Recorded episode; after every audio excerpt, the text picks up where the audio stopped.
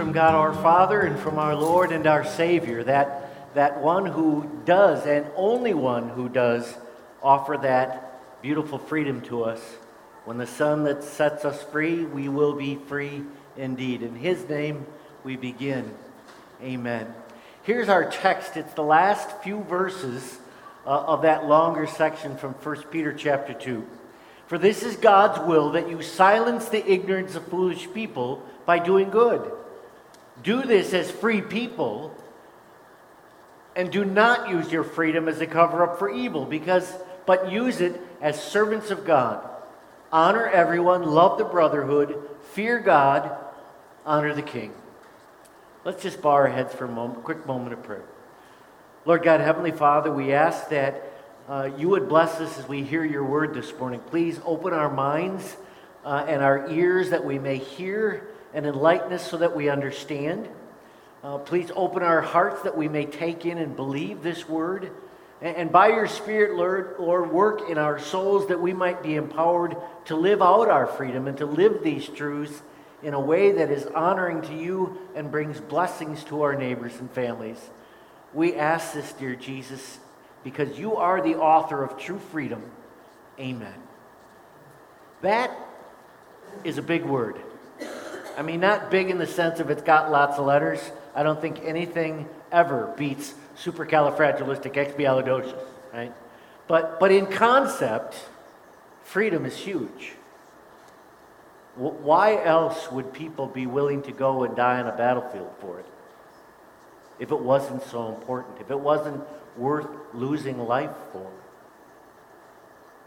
this is, is such a big thing and it may mean different things to different people. You know, I don't know about around here, but last night out in Greenville, you know, the fireworks started probably about quarter to nine and they didn't get done till about midnight.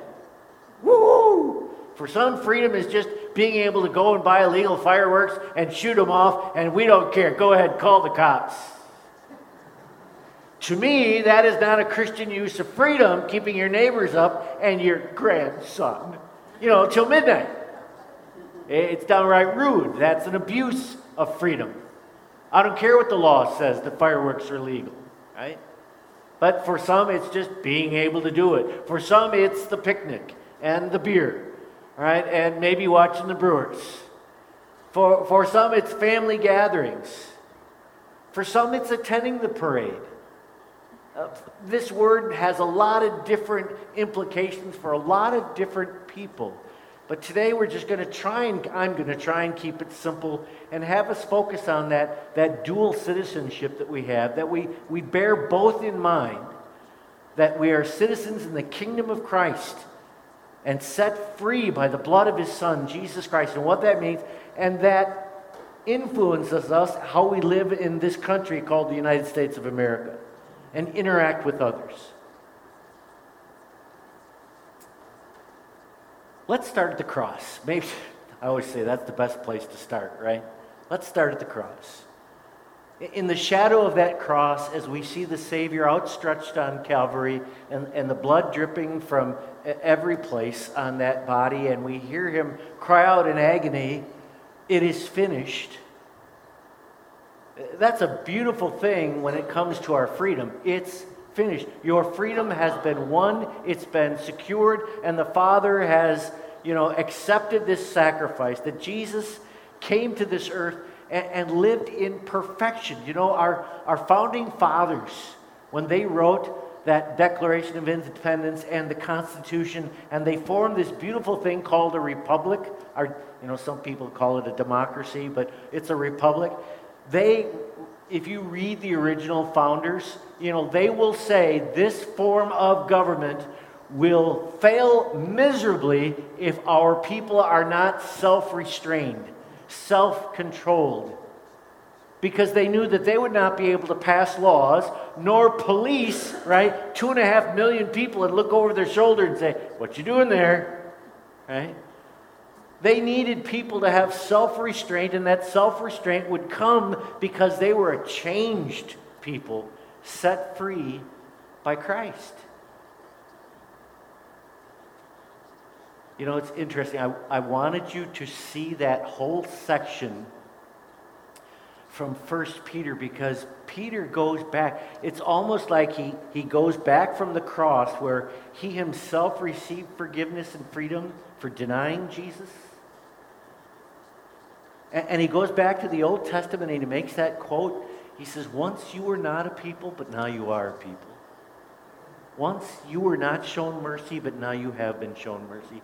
He's traveling all the way back to the time of the prophet Isaiah. And Isaiah had a contemporary by the name of Hosea. And God chose to use Hosea in an amazing way to, to live out an object lesson for the children of Israel. That God was so angry and so disappointed at their defiance and their stubbornness and their insistence to stamp their foot and say, We're going to live however we want to because we're free people.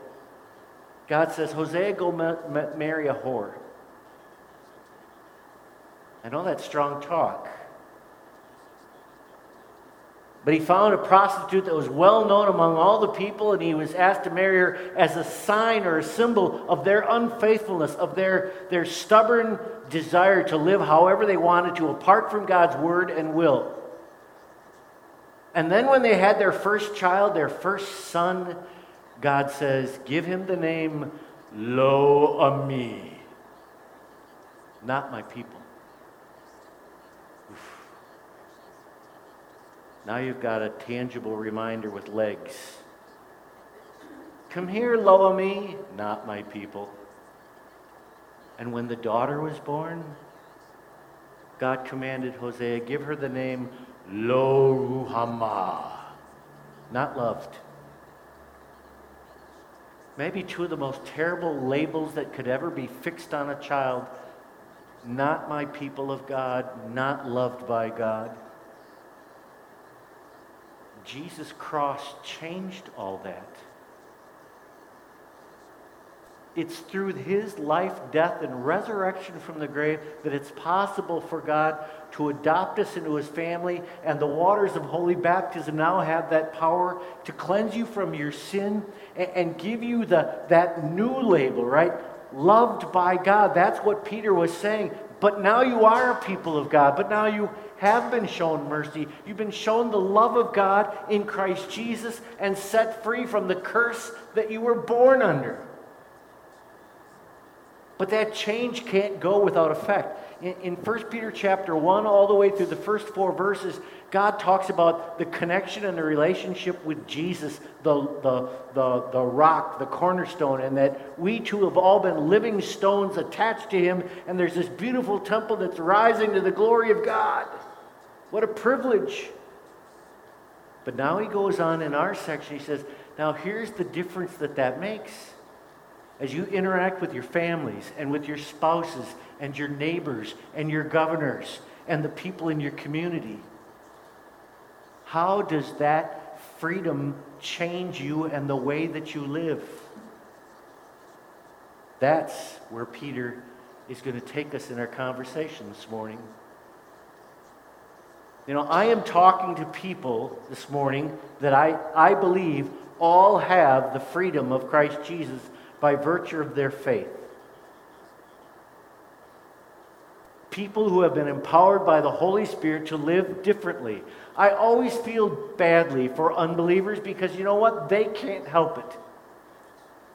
They are under the slavery of their sin and they are captive to it. And Satan has them right where he wants them in the palm of his hand. And he is just a slimy son of uh, the devil. And, and he loves to, to make their lives miserable, thinking to believe that as they exercise their freedom, it's great. But you know what? It's temporary.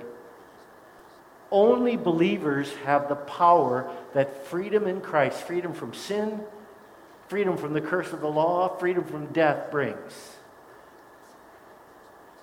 St. Peter says, use your freedom. And first, as you can see, he puts it in the negative. Don't use it as a cover up for evil. But he says, use your freedom because in that freedom, there's power. Power to serve God, power to serve your other, but there's power. Use your freedom in Christ. Here's a thought I want to just share with you. Those who have been set free in Christ by faith and receive the limitless power that includes must wrestle with the I can't versus the I won't dilemma as they live out their freedom in their day to day life. Uh, most of you know me, right? Been doing this gig a long time. And, and you know, you, you, ask pastors, right, who have served 40 years, 50 years, and, and they would tell you some of the saddest counseling situations. You know, someone would come in, plop down into the office, Pastor, I need your help. I, I just can't stay married to my husband. And they're going on and on and telling you the sob story of how badly he treats her.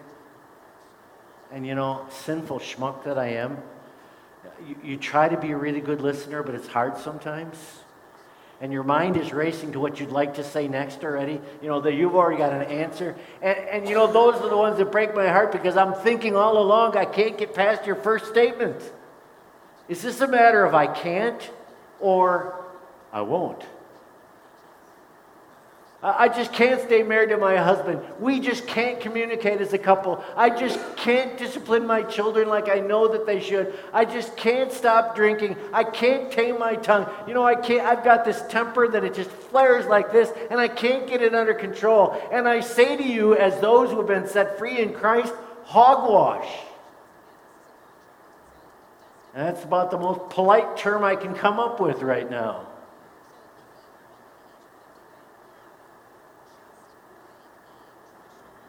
If we've been set free in Christ and His Spirit lives within us, the Bible says that we have been empowered with limitless power to live our freedom in a way that is not a matter of I can't, but I can in Christ. Isn't, isn't that one of the passages that we just all love and fall all over? Philippians 4:13. The athletes put it on the back of their helmet and on their tennis shoes. I can do all things through Christ who strengthens me. Is that a lie? Do you take that piece of scripture and say, well, that applies to everybody else, but not to me?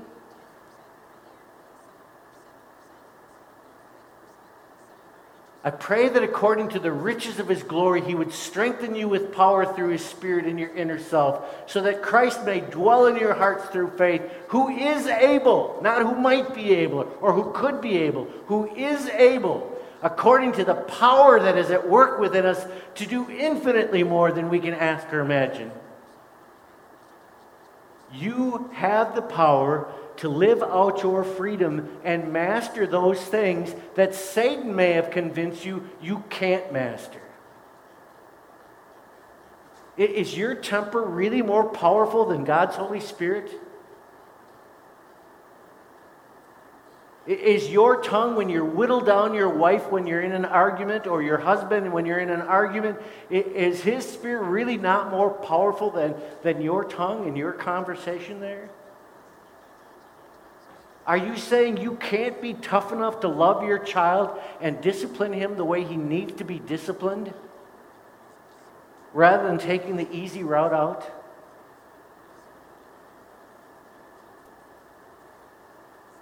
There is power in the freedom of Christ. Power to live as victorious people because we live from His victory over sin, not ours, not my strength, but God's strength. That the sins that Satan wants us to believe, well, this is just the way I am, can all be put aside brings us to the purpose of freedom, right? St. Peter says, use your freedom as servants of God. Fear God. First and foremost, right? That this is one of the things that we need to come to an understanding that as I have been set free in Christ, I, I understand that my role in life now is to serve Him, to use my freedom, right, to bring Him glory, to honor Him and praise Him and thank Him. Not to get my name up in lights, not to see how many patents I can come up with, not to get to the top of the ladder and break through the glass ceiling in a man's world, not to make sure that people think highly of me or to see how many degrees I've been able to accomplish. That's not my purpose. Nor is it my purpose to have my, my grandchildren think I'm the best Grammy in the whole world. We sometimes live for our kids and our grandkids, right? And, as though that is the meaning of life. I love my grandkids. But sometimes, as St. Paul said, you know, you lead to live in this life as temporary citizens, as aliens, as people who are just passing through. If you get attached to the things and accomplishments and the people of this world, so that you don't keep your eyes fixed on Jesus and serving Him, you may lose your way and your purpose. What a blessing to have that cross remind us of our freedom each and every day and who gives us that freedom as a gift. St. Peter goes on to say, honor everyone, love the brotherhood, honor the king. In other words, this is a, you know, from Bauer and from the south, this is an all y'all, right? Use your freedom to serve every other human being because they are God's children, no ifs, ands, or buts, no exceptions. Honor everyone. Love the brotherhood. Even those cranky people at church that when you see them across the lobby and you go, oh boy. And God wants us to understand how important that is that we use our freedom in a way that takes everybody into consideration. When you decide that the laws don't apply to you, that you no longer need to honor God nor the laws of this country. And even though speed limit says 70 and you've decided you want to do 82 or 85, I resent that because you're putting my family at risk. And you're a lawbreaker. You're breaking the fourth commandment and the first commandment. When, when you decide that some of the other laws don't apply to you and you've been out with friends and you probably, you know you've had more than enough to drink and you're driving buzzed or driving drunk, I resent that. Because that's sin. Again, you're putting your neighbors at risk. You're putting your family at risk. You're putting other people in our community at risk with a disregard because you're free to have as many as you want. That you don't take care of your health. And, and I know I'm not a perfect picture. This is like the pot calling the kettle black. I get that. But we need to be aware of the fact that God gives us this one. And can we have the freedom, you know, to eat Oreos three times a day? Sure, we've got the freedom to do it, but should we? Use your freedom to honor God. This is the only life, the only body you're going to get. And your neighbors and your family are your only neighbors and families you're going to get. Use your freedom to serve God and bring Him glory and give Him thanks. And, and to be an example and a source of blessing for those around you. And, and we want to pursue that a little bit further. But here's my thought that I want to share with you. Those who've been set free in Christ by faith and embrace their purpose as servants of God and as children will struggle to bend their will in submission to God and live out their freedom for the good of others. You know, this is not easy. The, the inherent nature of our sinful nature is pride, arrogance, stubbornness, ego, right? And to, to bend our will, to bow our head to God and say, Thy will be done, that is not an easy task. But that's where the power of the Spirit comes in to acknowledge that God's word and God's will is always good, is always best. And if that means I need to put my neighbor first and put God first in all my decisions as I live out my freedom, then so be it. I want to make God smile. I want to be a blessing for my neighbor. You know, when we lived in Minnesota, we had a guy in church that just about came to blows with his neighbor because he had mowed six inches over on his lot line. Right? Just about duked it out right there with him. You mowed six inches over on my lot line. And, and, and that guy had a choice, right? The next time he came out to mow, you know, did he, did he mow like two inches over that time just to annoy him and see what he'd do this time? No. That's not using your freedom. You know what? He made a point of making sure that he observed that because he wanted to be a good neighbor. He wanted to understand that, right? They're watching. I'm a witness. I'm a testimony to what it is to those who have freedom in Christ Jesus. St. Paul puts it in an interesting way. or Martin Luther, I'm sorry. A Christian is a perfectly free Lord, subject to no one. Christian is a perfectly dutiful servant of all, subject to all. Right? We wear those two hats, and none of us can say, I don't care what anybody else is think. I don't care what my behavior and how it affects anybody else. I don't care what kind of example I'm setting. That is not appropriate for those who have freedom in Christ and the blessing of freedom in our country. St. Paul said, Though I am free and belong to no man, I make myself a slave to everyone to win as many as possible. Will you win them all? No. As Peter wrote to these Christians who were suffering for their faith, was he telling them that they were going to get all the Gentiles to stop worshiping Mithra, the moon god? No. But he said, possibly.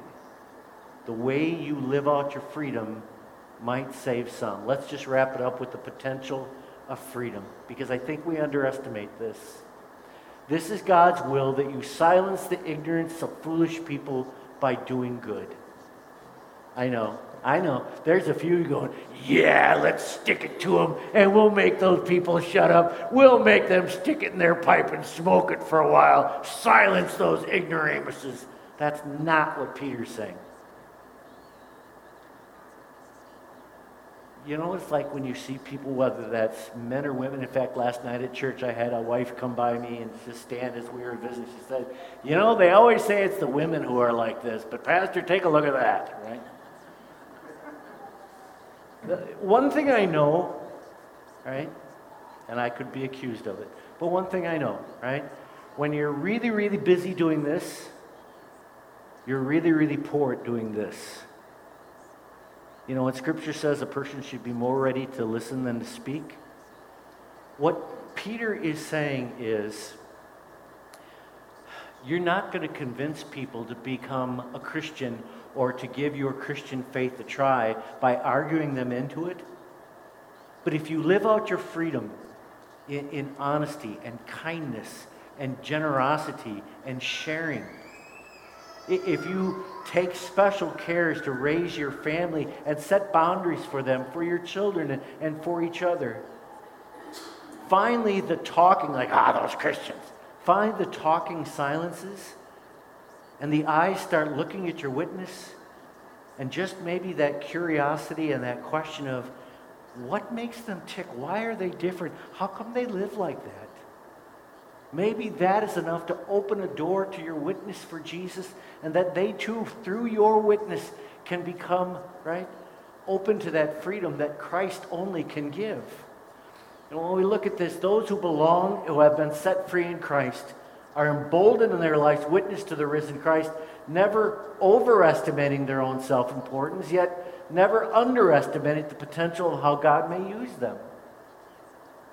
We don't know exactly what God's going to do, but you know what? We're, we're, our goal, one of them, is to win honor for the Christian faith, win respect for the Christian faith by how we live.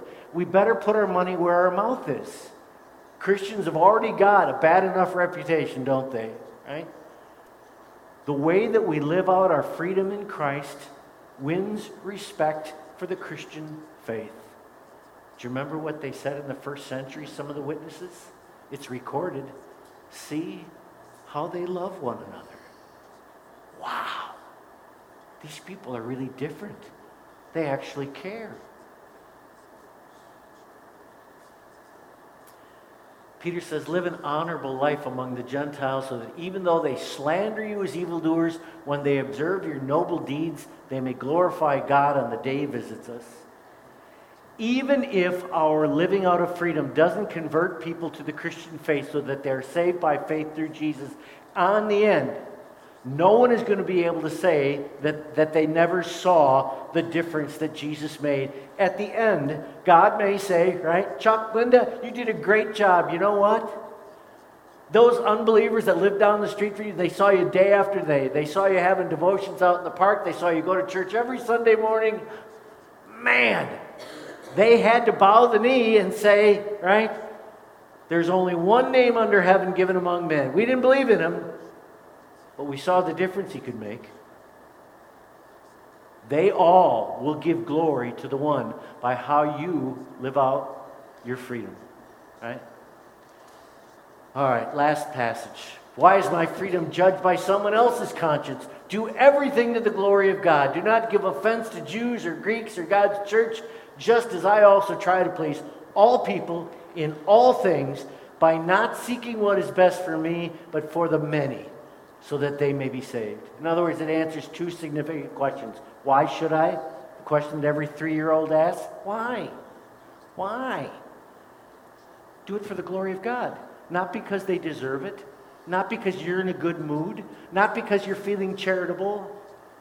Whatever you do in living out your freedom, do it to the glory of God. Why? So that maybe, just maybe, because you didn't abuse your freedom as a cover up for evil, but you used it to the glory of God and for their good, just maybe, they'll be saved along with you for eternity. That's our prayer, isn't it? Amen.